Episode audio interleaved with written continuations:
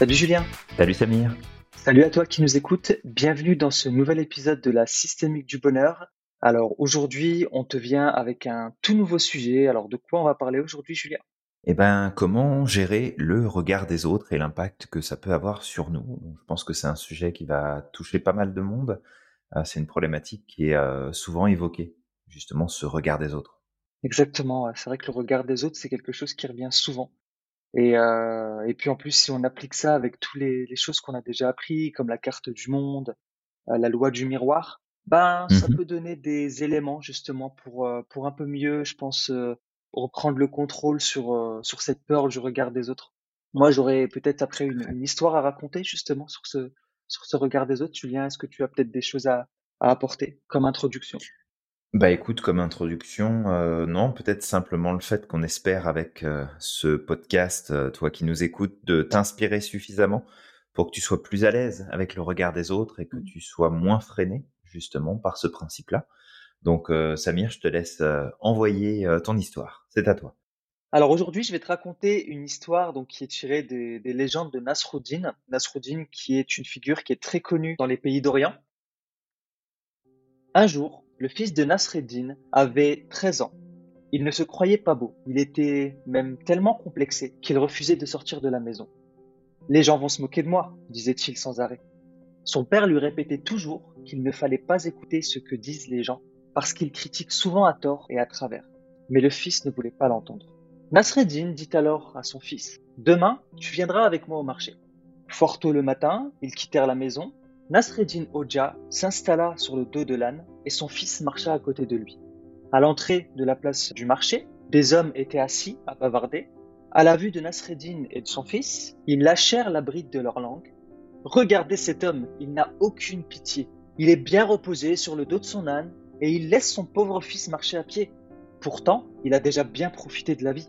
Il pourrait laisser la place aux jeunes quand même. » Nasreddin dit à son fils « As-tu bien entendu ? Demain, tu viendras avec moi au marché. » Le deuxième jour, Nasreddin et son fils firent le contraire de ce qu'ils avaient fait la veille. Le fils monta sur le dos de l'âne et Nasreddin marcha à côté de lui. À l'entrée de la place, les mêmes hommes étaient là. Ils s'écrièrent à la vue de Nasreddin et de son fils « Regardez cet enfant, il n'a aucune éducation, aucune politesse. Il est tranquille sur le dos de l'âne, alors que son père, le pauvre vieux, est obligé de marcher à pied. » Nasreddin dit à son fils « As-tu bien entendu ? Demain, tu viendras avec moi au marché. » Le troisième jour, Nasreddin et son fils sortirent de la maison à pied, en tirant l'âne derrière eux. Et c'est ainsi qu'ils arrivèrent sur la place. Les hommes se moquèrent d'eux. « Regardez ces deux imbéciles. Ils ont un âne, ils n'en profitent même pas. Ils marchent à pied sans savoir que l'âne est fait pour porter les hommes. » Nasreddin dit à son fils « As-tu bien entendu ? Demain, tu viendras avec moi au marché. » Le quatrième jour, lorsque Nasreddin et son fils quittèrent la maison, ils étaient tous les deux juchés sur le dos de l'âne. À l'entrée de la place, les hommes laissèrent éclater leur indignation. « Regardez ces deux-là, ils n'ont aucune pitié pour cette pauvre bête. » Nasreddin dit à son fils « As-tu bien entendu ? Demain, tu viendras avec moi au marché. » Le cinquième jour, Nasreddin et son fils arrivèrent au marché portant l'âne sur leurs épaules. Les hommes éclatèrent de rire. « Regardez ces deux fous ! Il faut les enfermer. Ce sont eux qui portent l'âne au lieu de monter sur son dos. » Et Nasreddin Hodja dit à son fils « As-tu bien entendu ? Quoi que tu fasses dans ta vie, les gens trouveront toujours à redire et à critiquer. Il ne faut pas écouter ce que disent les gens. » C'est une super histoire, c'est très parlant. Merci pour ça, Samir, c'est cool. Je t'en prie, Julien. Effectivement, le regard des autres sera toujours là et moi, je n'utilise pas cette histoire habituellement, mais je pose plutôt la question que tu connais déjà.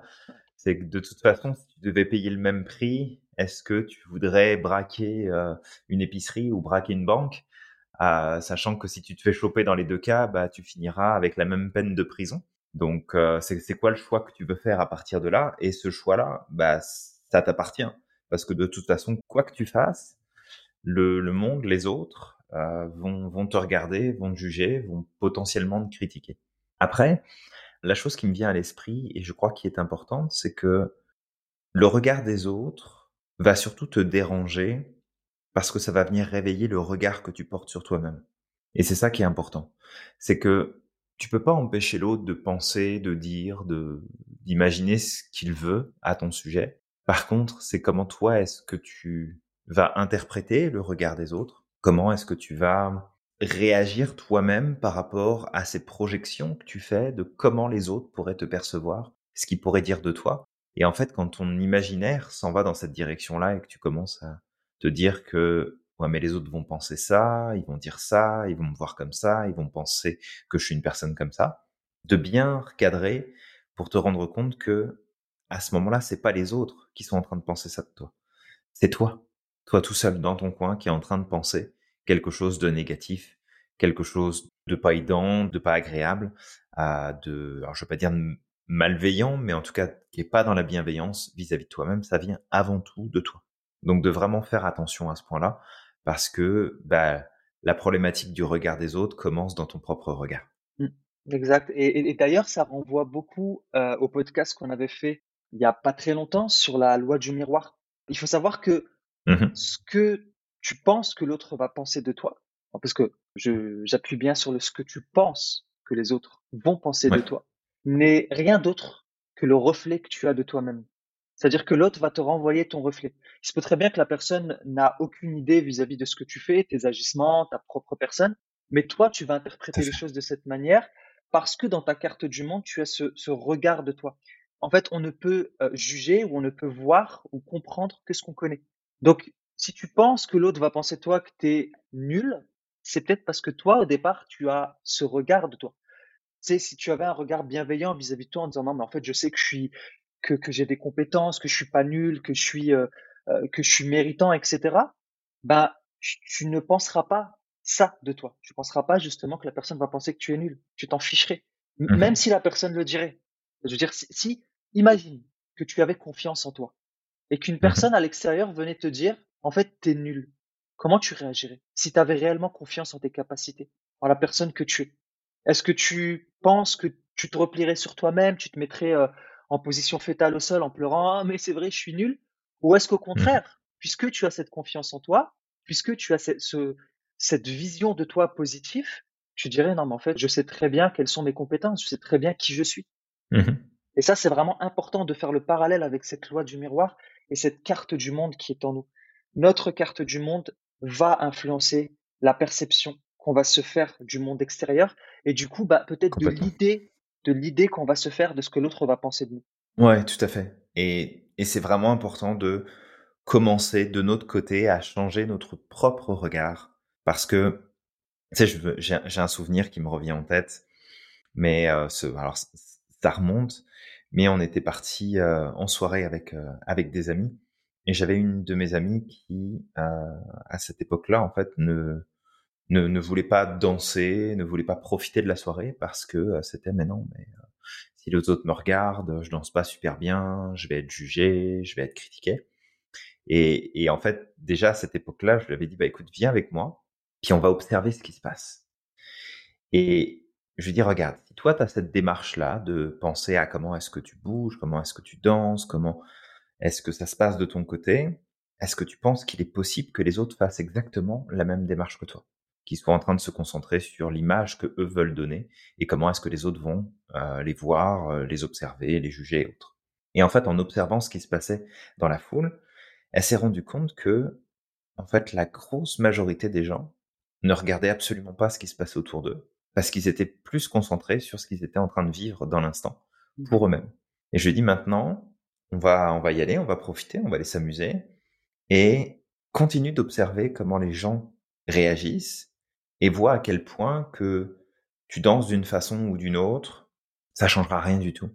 Et en fait, il y aura pas de regard particulier. C'est vraiment ton regard à toi, là. C'est comment toi, tu te vois à ce moment-là. Puis les attentes que tu as à ce moment-là. Donc, c'est vraiment important de garder en tête ce principe que ça vient avant tout de nous et que si le regard de l'autre nous fait peur, en fait, ce qui nous fait vraiment peur, c'est le jugement ou les conclusions auxquelles on pourrait arriver dans notre observation de nous-mêmes, dans notre jugement vis-à-vis de nous-mêmes. Et ça, c'est en lien direct avec les attentes qu'on peut avoir. La problématique de gérer le regard des autres est en lien direct avec les attentes qu'on a sur l'image qu'on veut donner, ce qu'on a envie d'accomplir, ce qu'on veut faire, comment est-ce qu'on veut être reconnu ou validé, et que du coup, ça nous met une pression monstre. Et parce que cette pression monstre-là, elle pèse sur nous, on essaie de trouver une issue extérieure en s'appuyant sur le regard des autres, mais du coup, après, c'est notre imaginaire qui embarque et qui nous emmène à nous imaginer plein de trucs et qui nous fait penser à la place des autres. D'ailleurs, c'est un des éléments sur lequel on fait attention, dont on parle en PNL quand on est en communication, c'est de faire attention à pas faire de la lecture de pensée et de penser à la place des autres.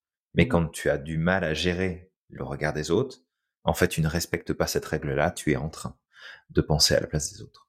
Exactement, et ça, c'est l'un des premiers niveaux de lecture, dans le sens où souvent, même si l'autre ne s'exprime pas, on fait de la lecture de pensée en se disant l'autre va penser, l'autre pense ça de moi. Et là, c'est directement lié à notre carte du monde intérieur, à l'image qu'on a de nous-mêmes. Maintenant, il y a d'autres cas. Il y a le cas où une personne vient réellement nous juger et nous dire, en fait, quand tu fais ça, c'est pas bien, c'est ceci, c'est cela. Et ça aussi, c'est bien de le replacer dans son contexte, parce que si une personne vient réellement nous juger, il faut savoir que ce qu'elle juge, encore une fois, on va repartir, on va lier ça avec la loi du miroir. Si l'autre ne peut comprendre que ce qu'il connaît, alors peut-être que c'est juste une projection qu'il fait sur nous. C'est une projection de ses valeurs, de ses critères, peut-être de ses peurs, de ses craintes, de ses manquements. Et du coup, le jugement de l'autre peut être aussi, quelque part, la projection de l'autre sur nous-mêmes. Quand tu fais ça, c'est pas bien parce que tu es hautain. Ok ? Qu'est-ce qui te fait dire que je suis hautain ? C'est peut-être parce que lui, s'il agissait de la même manière que toi, il se sentirait hautain. C'est pas forcément la réalité. Et d'ailleurs, je peux même aller plus loin, parce que jugement, si on décortique ce mot et qu'on le sépare en deux, c'est le jugement. Le jugement. Absolument. Donc, le jugement, en soi, est une part de mensonge, dans le sens où il n'est pas à 100% pertinent. Ça ne veut pas dire quand on ne juge pas peut-être des choses qui sont pertinentes, mais il y a plein de choses qui rentrent en considération, la carte du monde, ce qu'on connaît, la loi du miroir, notre état interne. Si là, maintenant, je suis dans un état positif, les événements qui vont se passer autour de moi, je vais les interpréter de façon très positive. Mais si je suis dans un état négatif, comment je vais interpréter les événements qui sont autour de moi ? De façon négative. C'est ça, hein.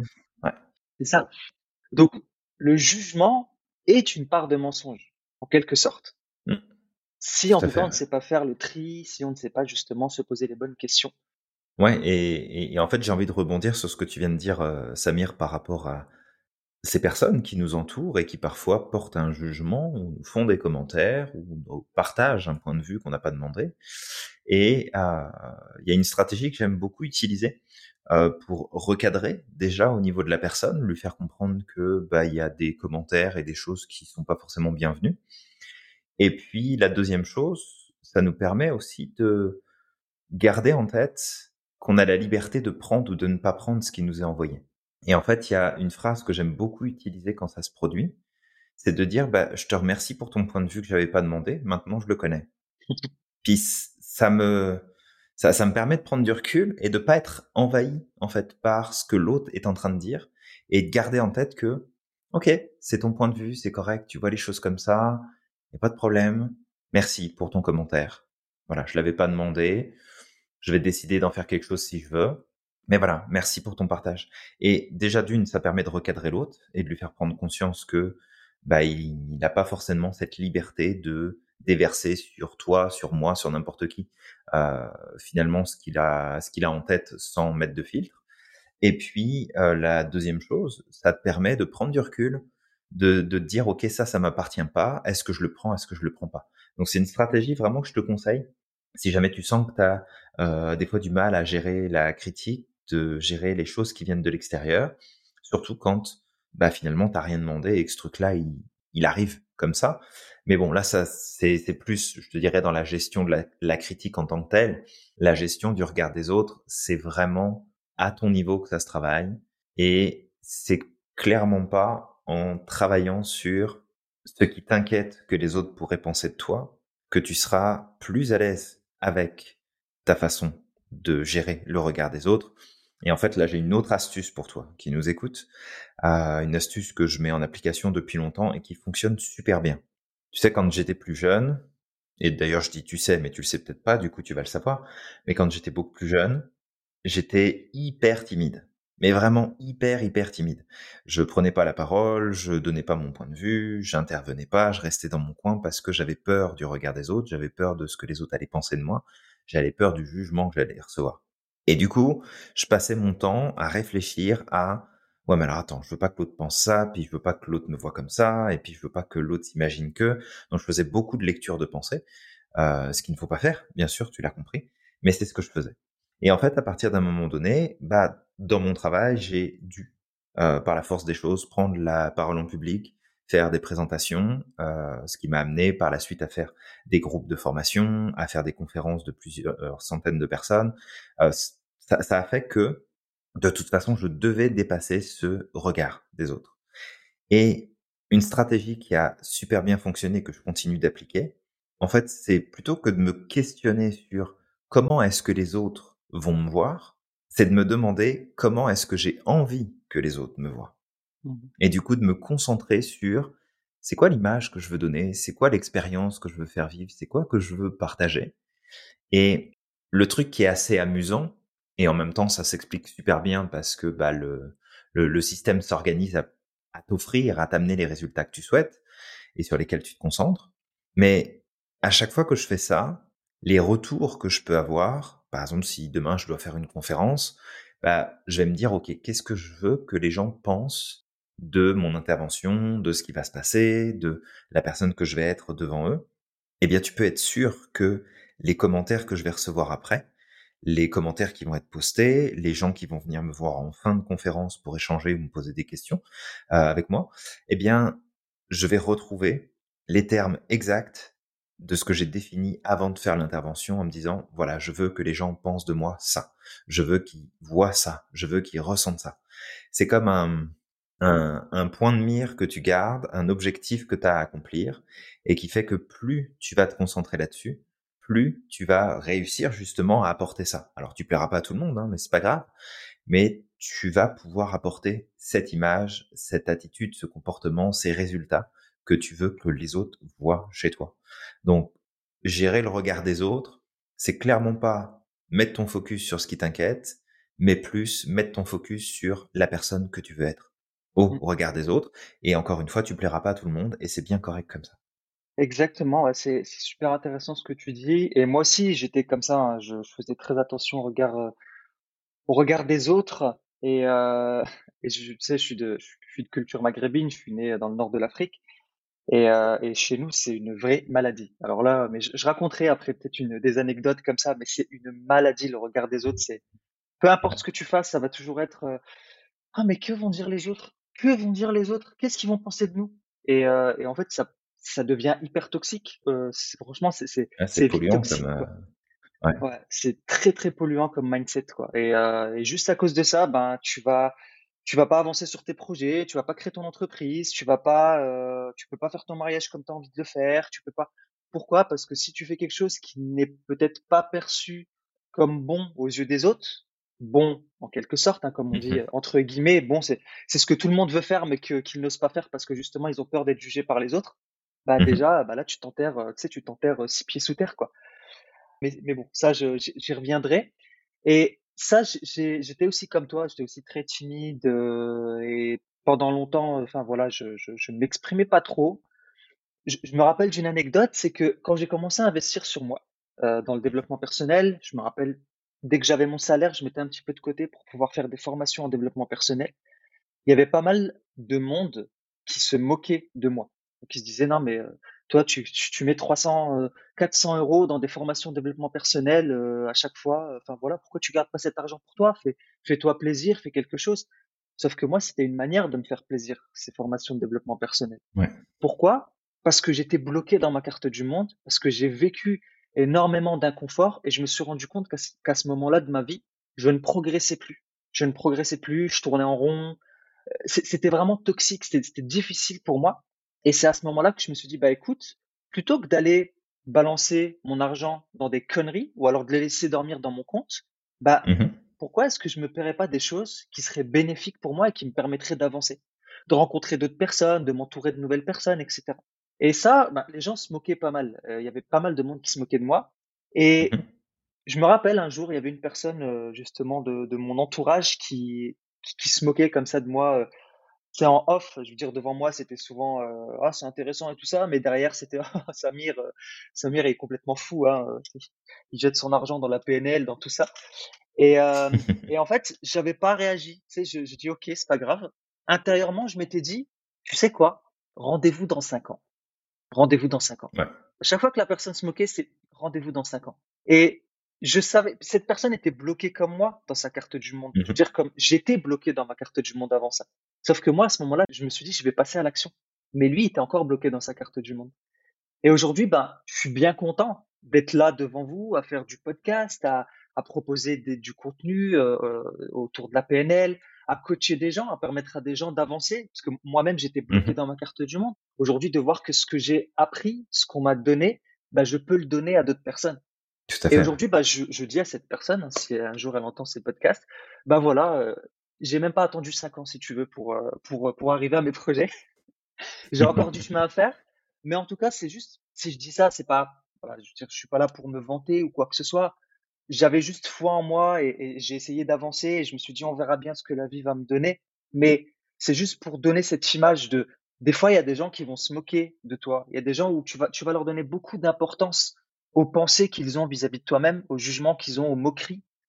Mais t'arrêtes pas à ça. Avance, parce que toi, tu vas avancer et tu vas te rendre que ces personnes-là, ils n'ont toujours pas avancé d'un pouce. Ils seront toujours là en train de faire la même chose. C'est, ils vont reproduire les mêmes schémas qui ne fonctionnent pas parce que c'est quelque part leur confort, enfin, un confort inconfortable en réalité, mais ils connaissent ça, ils veulent reproduire des choses qu'ils connaissent, ils n'ont pas envie de faire des choses différentes. Et le truc, c'est qu'au bout du chemin, c'est toi qui vas réussir, c'est toi qui vas avancer. Ouais. Et c'est la meilleure manière de faire taire les mauvaises voies. C'est la meilleure manière de faire taire les mauvais jugements. On l'avait dit, jugement. Avance. Avance dans ton chemin et au bout du compte, le résultat que tu vas donner, peut-être que ça va inspirer à la personne le chemin que tu as pris, le chemin dont elle avait peur au départ. Donc ça, c'était une anecdote que je pouvais donner, mais il y en a eu d'autres, hein. Il y a eu ma démission, hein. Quand j'ai démissionné de mon boulot, c'était pareil. Il y a des gens qui me disaient « Non, mais t'as pas peur ?» Surtout qu'en plus, je suis sorti de mon entreprise sans négocier. C'est-à-dire que je suis sorti sans rien du tout.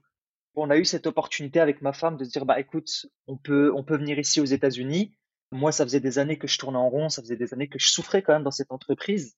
Mais c'est moi qui me l'infligeais, hein, ce truc-là, il faut dire ce qui est. Et là, il y a eu cette opportunité. Je me suis dit « Tu sais quoi? J'en ai rien à faire. Je vais déposer ma lettre de démission. Je ne négocie rien. Je ne me fatigue même pas à négocier quoi que ce soit. Je sais que ça va bien se passer par la suite. On va se débrouiller. » Et en fait, le jour où je suis parti, je me rappelle, j'ai donné ma lettre de démission. Il y a des gens qui étaient scandalisés. « Non, mais t'as pas peur et tout. Mais imagine que il y a ceci, mais tu vas te retrouver sous un pont, mais ceci, mais cela. » Je crois que c'était l'un des plus beaux jours de ma vie quand j'étais dans cette entreprise. Le jour où j'ai déposé ma lettre de démission. Vraiment. C'était un truc de malade, c'était magique. Et voilà, je veux dire, il y a des gens qui projetaient sur moi leurs craintes. Mais je me suis dit, non, ça ira. J'ai foi en l'avenir, je sais que ça va aller, je vais bosser, je vais me donner ce qu'il y a. Ça ne pourra pas être pire que ce qu'il y a aujourd'hui. Ouais. Et puis, à un autre moment, pareil, quand je suis venu aux États-Unis, c'était la même chose. C'était, ouais, mais tu vas très loin de ta famille quand même. Ta mère et tes sœurs, comment ça va se passer? Ils vont se retrouver seuls. Oui. Je comprends que ça va pas être facile, même pour moi, c'était pas évident de m'éloigner, mais je savais qu'il fallait que je le fasse. Je savais qu'il fallait que je le fasse, que je change d'environnement, que je vive mon expérience loin de tout ce que j'ai pu vivre avant et que j'avais une plus grande mission que de rester à Roubaix, toujours dans la même ville, avec les mêmes personnes. Que si j'allais travailler sur moi, si j'allais vivre mon expérience, mon aventure, à ce moment-là, j'allais pouvoir impacter ces personnes proches à qui je tiens, de leur donner une image que tout était possible, qu'on peut travailler sur soi et qu'on peut avancer, que toutes ces croyances limitantes que j'ai appris, qu'on m'a données pendant des années, en fait, si on se donne l'opportunité d'avancer, en fait, ces croyances limitantes, ce ne sont que des mensonges, ce sont des mauvais jugements, ce sont des mauvais jugements qu'on nous a donnés. De penser qu'avoir sa propre entreprise, t'allais te retrouver sous les ponts, c'est un mauvais jugement, c'est un faux jugement. De penser que être riche, par exemple, que s'enrichir, t'allais devenir une mauvaise personne. Si tu t'enrichis, c'est un mauvais jugement. De penser que parce que je suis un Maghrébin, je vaux mieux pas que d'autres, je vais être toujours défavorisé par rapport à d'autres personnes. Alors oui, il se passe des choses au niveau de la société. Il faut dire ce qui est, oui, effectivement, quelqu'un qui va être d'une origine différente va peut-être avoir beaucoup plus de difficultés à être recruté dans une société. Ça, c'est des choses qui ont été prouvées. Surtout la discrimination à l'embauche, au nom, etc. C'est des choses qui existent. Mais ce n'est pas tout. Si tu te donnes les moyens d'avancer, tu peux aller au-delà de tout ça. Mais tout ça, il fallait le prouver. Il fallait que je le vive. Il fallait que je l'incarne. Et une fois que je l'avais incarné, pour moi, c'était la meilleure manière pour moi de taire les mauvais jugements. Parce que les personnes qui me connaissent réellement savent que je viens de très, très, très, très, très, très loin. Mmh. Mais vraiment très, très, très loin. En termes de croyances limitantes, j'étais une ceinture noire. En termes d'autosabotage, j'étais une ceinture noire. En termes de carte du monde bloquée, alors autant j'étais quelqu'un de très ouvert, c'est-à-dire que j'écoutais les autres, mais j'avais une vision du monde qui était quand même assez... Alors, j'acceptais quand les autres pensaient autrement, j'essayais de me mettre à leur place, mais malgré tout, je veux dire, ça ne s'appliquait pas à moi. Ouais. Donc j'étais quand même assez borné pendant une certaine époque, jusqu'au jour où je me suis rendu compte qu'en fait, j'étais dans un mensonge, je me mentais à moi-même à ces moments-là, ouais. Et puis je suis passé à un autre niveau. Mais voilà, si je raconte ça, c'est vraiment pour t'illustrer d'où je viens réellement. Et je me dis que si je suis capable, c'est ce que je me disais, si je suis capable d'expérimenter les choses, de prouver que tout était possible, en fait, les gens qui me connaissent, les gens qui m'entourent, ils pourront se dire, quoi qu'il arrive, que tout est possible. Parce que je vais l'incarner. Exact. Ah, c'est tout à fait ça. Et puis, si on regarde bien, c'est toi qui as changé ton regard sur toi-même, en fait. C'est ça. Tu t'es donné l'opportunité de changer ton regard sur toi-même et de t'octroyer la possibilité d'aller plus loin, de grandir, de te challenger, d'apprendre des nouvelles choses, de tester des nouvelles choses. Ce que tu n'aurais pas fait si tu étais resté sur le regard des autres. Mmh. Si tu étais resté sur ce que tu imagines que les autres vont penser. Et tu l'as évoqué, il y a le poids culturel qui est là aussi et les habitudes justement d'une culture qui peuvent être parfois lourdes à porter. Et qui nous impacte et qui nous empêche d'être dans une bonne dynamique. Et ça, je pense qu'il y a des éléments comme ça dans toutes les cultures, hein. C'est pas que dans la culture maghrébine. Bien sûr. Mais il y a d'autres éléments. Tu sais, nous, en France, on a aussi plein de croyances limitantes et plein de visions limitantes. Il y a plein de choses qui sont limitantes aussi. Tu sais, maintenant, je réside au Québec, au Canada, mais c'est la même chose ici.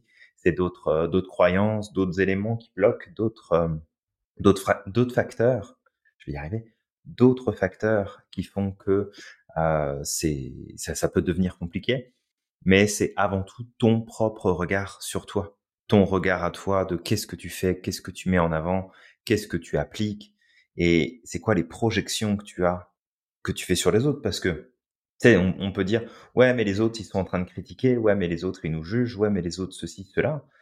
J'ai une question pour toi qui nous écoute. Qu'est-ce que tu fais quand tu dis ça des autres? T'es le premier à porter un jugement. T'es le premier à porter une critique. C'est ça. À dire, bah ouais, mais on devrait pas me voir comme ça. Et puis les gens, ils vont penser que je suis comme ça. Puis c'est pas cool. Et puis, ouais, mais c'est pas forcément plus cool de dire de quelqu'un d'autre qui va penser. Déjà, tu penses à sa place. Mais en plus, qui va penser que t'es une mauvaise personne ou que t'es pas bien ou que t'es pas à ta place ou que t'as pas, je ne sais quoi. Et que, tu sais, tu évoquais le racisme tout à l'heure, Samir, ouais. Et souvent on en rigole tous les deux. Oui. On se fait souvent des blagues là-dessus. C'est pas drôle. Mais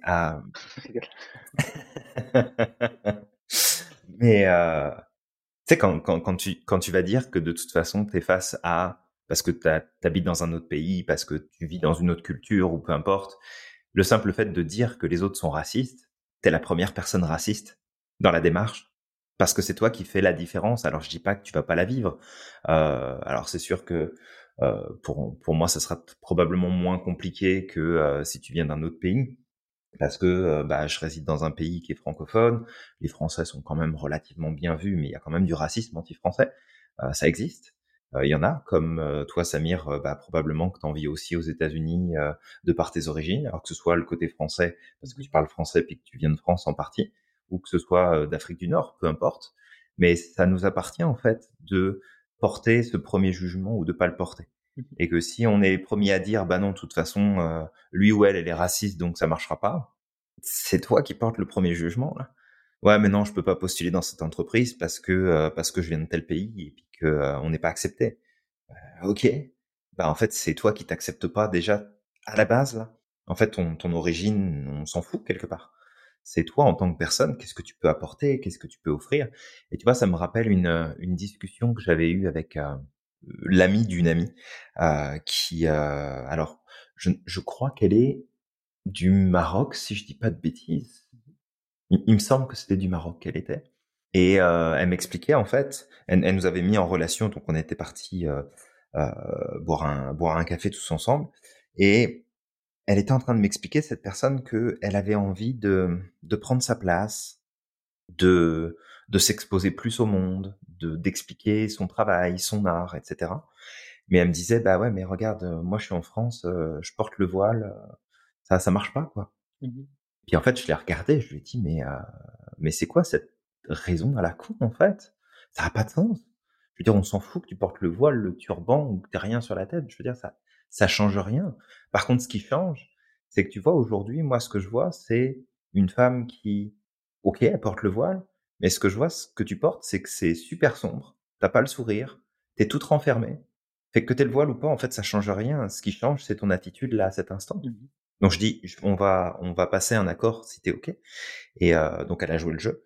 Je lui ai dit, écoute, la prochaine fois que on se voit, la prochaine fois que tu viens participer à un événement où tu vas voir du monde, où tu vas pouvoir te présenter, je veux que tu fasses en sorte que ton voile, il soit super sympa, qu'il soit coloré, qu'il soit lumineux, qu'il soit agréable, que ton attitude soit agréable, que t'aies le sourire, que tu sois dynamique. Et en fait, elle est arrivée et ça s'est super bien passé. Parce que tout avait changé et d'un seul coup, sa religion, ses origines, ce qu'elle portait sur elle, n'avait plus aucune espèce d'importance. Et ça s'applique sur ta religion, sur ton origine, mais ça s'applique aussi sur la taille que tu fais, le poids que tu as, la couleur de ta peau, on s'en fout en fait. C'est des détails qui sont de surface. T'auras des gens qui seront toujours suffisamment cons et pas suffisamment avancés pour porter des jugements là-dessus, mais ces gens-là, on n'a pas envie d'être en contact avec eux, donc on les laisse de côté. Mais il y a quand même une grande majorité de personnes qui sont prêtes à justement être dans le contact, à être dans l'échange, à être dans la bienveillance, à être dans l'ouverture, mais il faut d'abord que tu le sois en premier. Et tu vois, Samir, ça me fait popper un souvenir. Mm-hmm. Et peut-être que justement mon ancien client de l'époque, peut-être qu'il écoutera ce podcast et il se reconnaîtra. Mais je me souviens, il était venu dans mon bureau parce que il se trouvait trop petit. Alors c'est vrai qu'en termes de taille, il faisait pas partie des plus grands. Il avait une taille assez petite. Si on prend la moyenne de la taille d'un homme, c'est sûr qu'il était un petit peu plus petit que la moyenne. Mais tu sais, il me tenait ce discours de dire ouais, mais les autres me voient comme quelqu'un de plus petit, du coup on me prend moins au sérieux, et puis etc., etc. Et je me souviens de ce jour-là, j'ai fait ce qu'on appelle une rupture de pattern. Et en fait, je l'ai regardé et je lui ai dit attendez, rassurez-moi, quand vous êtes debout, vous avez les pieds qui touchent par terre.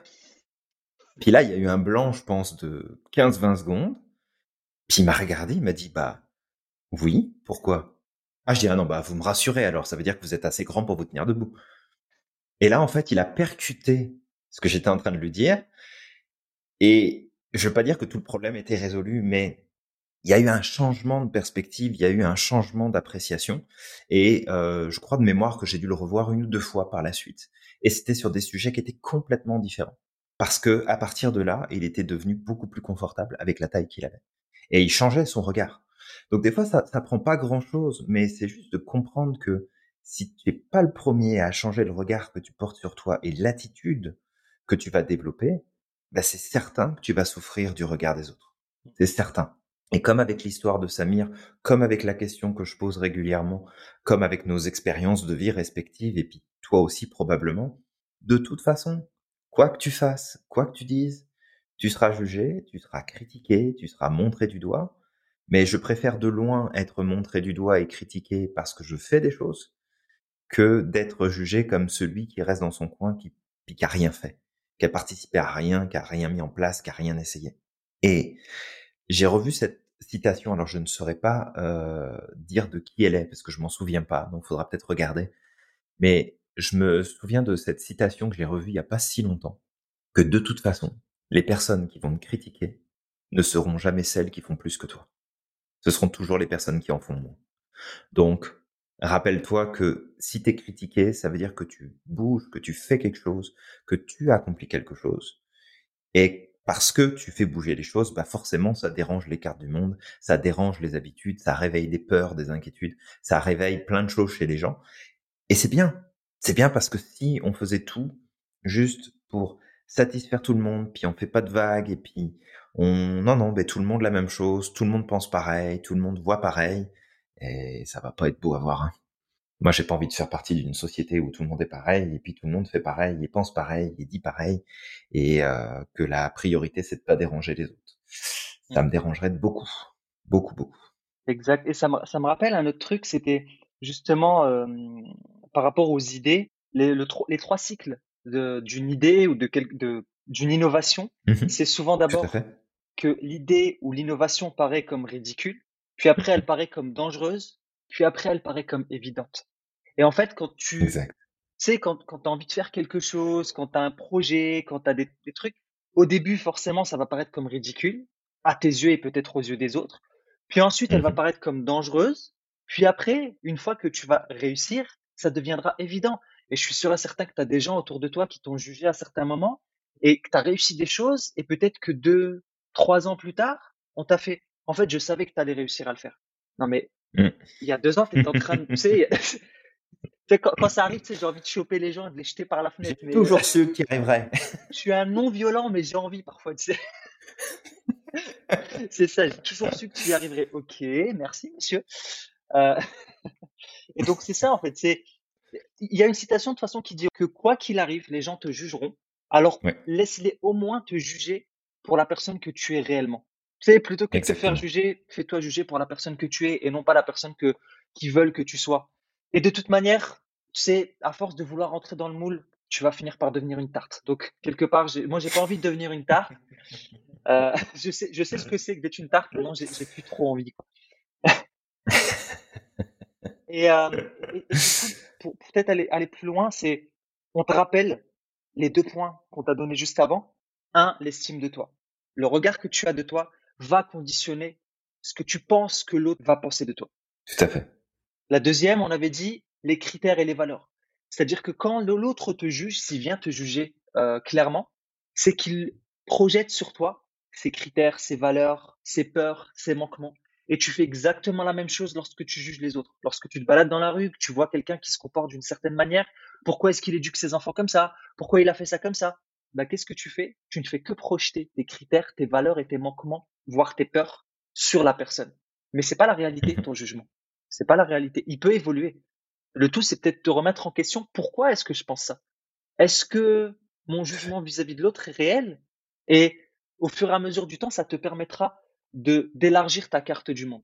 Faut pas aussi oublier que faire attention au jugement des autres, mais aussi juger les autres. Alors, c'est naturel de juger les autres, mais de s'y attarder, d'en faire un sport quelque part, c'est un gouffre à énergie. C'est un gouffre à énergie. En fait, ça te pompe ton énergie quand tu fais attention au jugement des autres ou que tu commences à faire de la lecture de pensée sur les autres. Bah, à la fin de la journée, t'as plus rien, en fait. Ta batterie, elle est vidée et t'as plus aucune énergie pour passer à l'action, pour avancer, pour faire des choses qui peuvent te nourrir. Et ça, c'est vraiment important de le prendre en compte. Ensuite, d'autres choses, c'est, pour revenir à ce qu'on avait dit juste avant, la projection, le jugement des autres ne concerne qu'eux-mêmes. Le jugement que toi, tu portes aux autres, il ne te concerne que toi, principalement. Exact. Et pour aller encore un peu plus loin, et ça, j'avais dit que c'est une petite anecdote drôle, mais je vais faire une transition, une anecdote drôle pour parler de ma culture, parce que moi, je peux parler de ce que je connais, d'accord? Donc, je suis né en Algérie, donc j'ai une culture qui est nord-africaine. Il y a plein de belles choses, en fait, dans cette culture nord-africaine, comme le partage, le fait de s'entraider, la bonté, la bienveillance, etc. Mais il y a aussi des choses qui sont très parasites, clairement, qui sont vraiment parasites et qui sont très toxiques. Mais j'ai pu voir la même chose parce que j'ai grandi en France.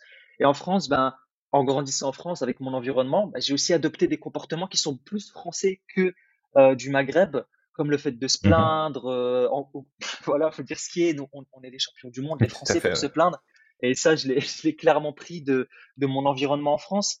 Mais Je vais donner un, alors je le dis tout de suite, mais toute ressemblance avec des situations ou des personnes que vous connaissez est purement fortuite. Voilà, clairement. Si toi, tu viens de ma culture, je suis sûr et certain que tu as déjà vécu ça.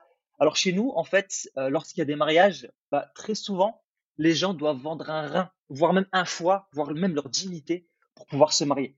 Et souvent, les gens, ils dépensent des fortunes pour essayer déjà de faire en sorte que le mariage soit à la hauteur de ce qu'on veut donner, donc d'envoyer du lourd et de faire plaisir à tout le monde. Sauf que, en règle générale, je veux dire, on a beau dépenser, on a beau essayer de prévoir, de faire un mariage princier, les patterns sont toujours les mêmes souvent chez les invités. Mmh. Et très souvent, c'est la même chose. C'est, t'as vu la pièce monter? 10 étages. Et le costume Louis Vuitton, le mec. 50 pièces le costume, quoi. Et elle, t'as vu sa robe? Enfin, chez nous, quand même, d'habitude, on met 10 robes, hein, tu sais, on fait un défilé de mariage et tout ça. Elle en a mis qu'un seul. Non, mais c'est une insulte, vraiment. Et, non, mais attends, la nourriture, même pas le couscous. Genre, le mec, il a été investir dans un traiteur, tu sais, au standing et tout ça. On a juste eu le droit à une feuille de salade et un morceau de saumon. Bah, moi, je veux mon couscous, quoi. C'est une insulte, ce qu'il a fait. Et t'as vu la fête? Bon, 23h, on a dû quitter la fête. Mais non, mais attends, mais qui termine une fête à 23h? Normalement, c'est toute la nuit jusqu'à 5h du matin. J'ai même pas pu profiter. Oh là là là là, il y a la taif. J'adore cette expression parce qu'elle revient souvent. Mais c'est vraiment le pattern, tout le temps, la même chose. Et je me rappelle, nous, notre fête de mariage avec ma femme, ce qu'on avait fait, c'est que déjà, on l'a fait en milieu d'après-midi. Enfin, on l'a fait l'après-midi, en fait. On avait loué une salle. On a fait ça l'après-midi. Et quand on l'a fait, nous, voilà, comme je dis, on s'en fichait. Nous, ce qui était le plus important, c'était nous deux. Mais les remarques qui venaient souvent, c'est, mais qui fait une fête l'après-midi? La fête, c'est le soir. D'accord. Et en plus, tu termines à telle heure. Et puis, la nourriture que tu vas proposer, c'est même pas du couscous, c'est même pas un repas traditionnel. Enfin, oh non, moi, j'aime pas. Hein. Et c'était souvent ce qui revenait. Et au final, quand on a terminé notre fête, les gens étaient ravis. Les gens étaient contents, tu sais, à 6 heures de rentrer chez eux, de pouvoir profiter de la fin de leur journée en famille, de pouvoir se poser, de se reposer. Ouais. Et donc voilà, et ça, c'est vraiment des choses en fait qui reviennent souvent. Le mariage en soi, surtout le mariage, je suis sûr et certain que tu as dû rire si tu étais de ma culture, parce que ça a dû faire popper plein de souvenirs. Et puis en plus, à la fin, tu sais, quand tu vends un vin pour ce genre de mariage, qu'au final, en fait, personne n'est content. Ben, le problème, c'est que toi, à la fin, qu'est-ce que tu fais? C'est toi qui fais des concessions puisque tu te retrouves à devoir rouler en Twingo vers Cacadois. Si tu as la référence, je te félicite. Et à manger des pâtes, tu sais, pendant 10 ans pour rembourser ton crédit, quoi. Pense à toi, pense à ton couple, pense à ce qui te ressemblerait le mieux et à ce qui pourrait donner plus de valeur à ce que tu pourras vivre plutôt que d'essayer de mettre tout le monde d'accord alors qu'au final, le résultat sera toujours le même, quoi. Complètement. C'est top. Merci Samir pour ce partage-là. C'est chouette. Je t'en prie. Je voulais en surjouer davantage, mais bon, j'ai fait simple. Je pense qu'on a saisi le truc. Excellent. Eh ben, écoute, toi qui nous écoutes, on espère qu'avec ce podcast, on t'a inspiré de nouveau. Ce qu'on t'a partagé va te permettre d'avancer sur ce sujet de la gestion du regard des autres, de pas oublier tout ce que Samir t'a rappelé avant qu'on termine ce podcast, et puis aussi que ça t'appartient. C'est avant tout ton regard qui joue dans la balance et le regard des autres arrive après. Avant de terminer ce podcast, Julien et moi-même, on t'invite à te poser une question. C'est que, qu'est-ce que tu ferais si tu t'aimais vraiment? Tu sais, quand tu te dis qu'est-ce que vont penser les autres, mais je vais pas faire ça parce qu'on va penser telle ou telle chose de moi. Si tu t'aimais vraiment, qu'est-ce que tu ferais? Est-ce que tu ferais réellement attention au regard des autres? Ou est-ce qu'au contraire, tu aimerais plutôt vivre cette expérience et te donner l'opportunité de pouvoir avancer? Et aussi, de ne pas oublier que vouloir plaire à tout le monde, c'est se déplaire à soi-même. C'est vouloir plaire à n'importe qui. Est-ce que tu as envie de plaire à n'importe qui? Ou est-ce que plutôt tu as envie d'être en accord avec toi-même, de pouvoir expérimenter des choses différentes et de pouvoir être aimé pour la personne que tu es réellement? Donc là, en fait, plaire à des personnes qui le méritent, des personnes qui vont nous donner le véritable crédit qu'on mérite. Tout à fait. Voilà, ça c'est vraiment les deux questions qu'on t'invite à te poser. Et voilà. Et si tu as aimé ce podcast, écoute, n'oublie pas de liker, de partager, de commenter. Franchement, ton feedback est super important. Si tu peux prendre juste ne serait-ce que 10 secondes pour commenter, de dire à peu près ce que tu as ressenti c'est de la merde en écoutant ce podcast, bah, même celui-ci, c'est de la merde, c'est de l'or pour nous. C'est parce que de toute façon, quoi qu'il arrive, on trouvera le moyen de le recycler, tout ça. Donc, on t'aimera pareil. On t'aimera pareil. On fera un podcast à ton effigie. C'est ça. Donc voilà, n'oublie pas de liker, de commenter, de partager. Et puis, bah, écoute, on te retrouve très bientôt dans un nouvel épisode. Et surtout, bah, écoute, exact. N'oublie pas de croire au maximum en ton potentiel. Exact. N'oublie pas que tu es magique et que tu as le pouvoir de réaliser absolument tout ce que tu souhaites. Et on te dit à la prochaine.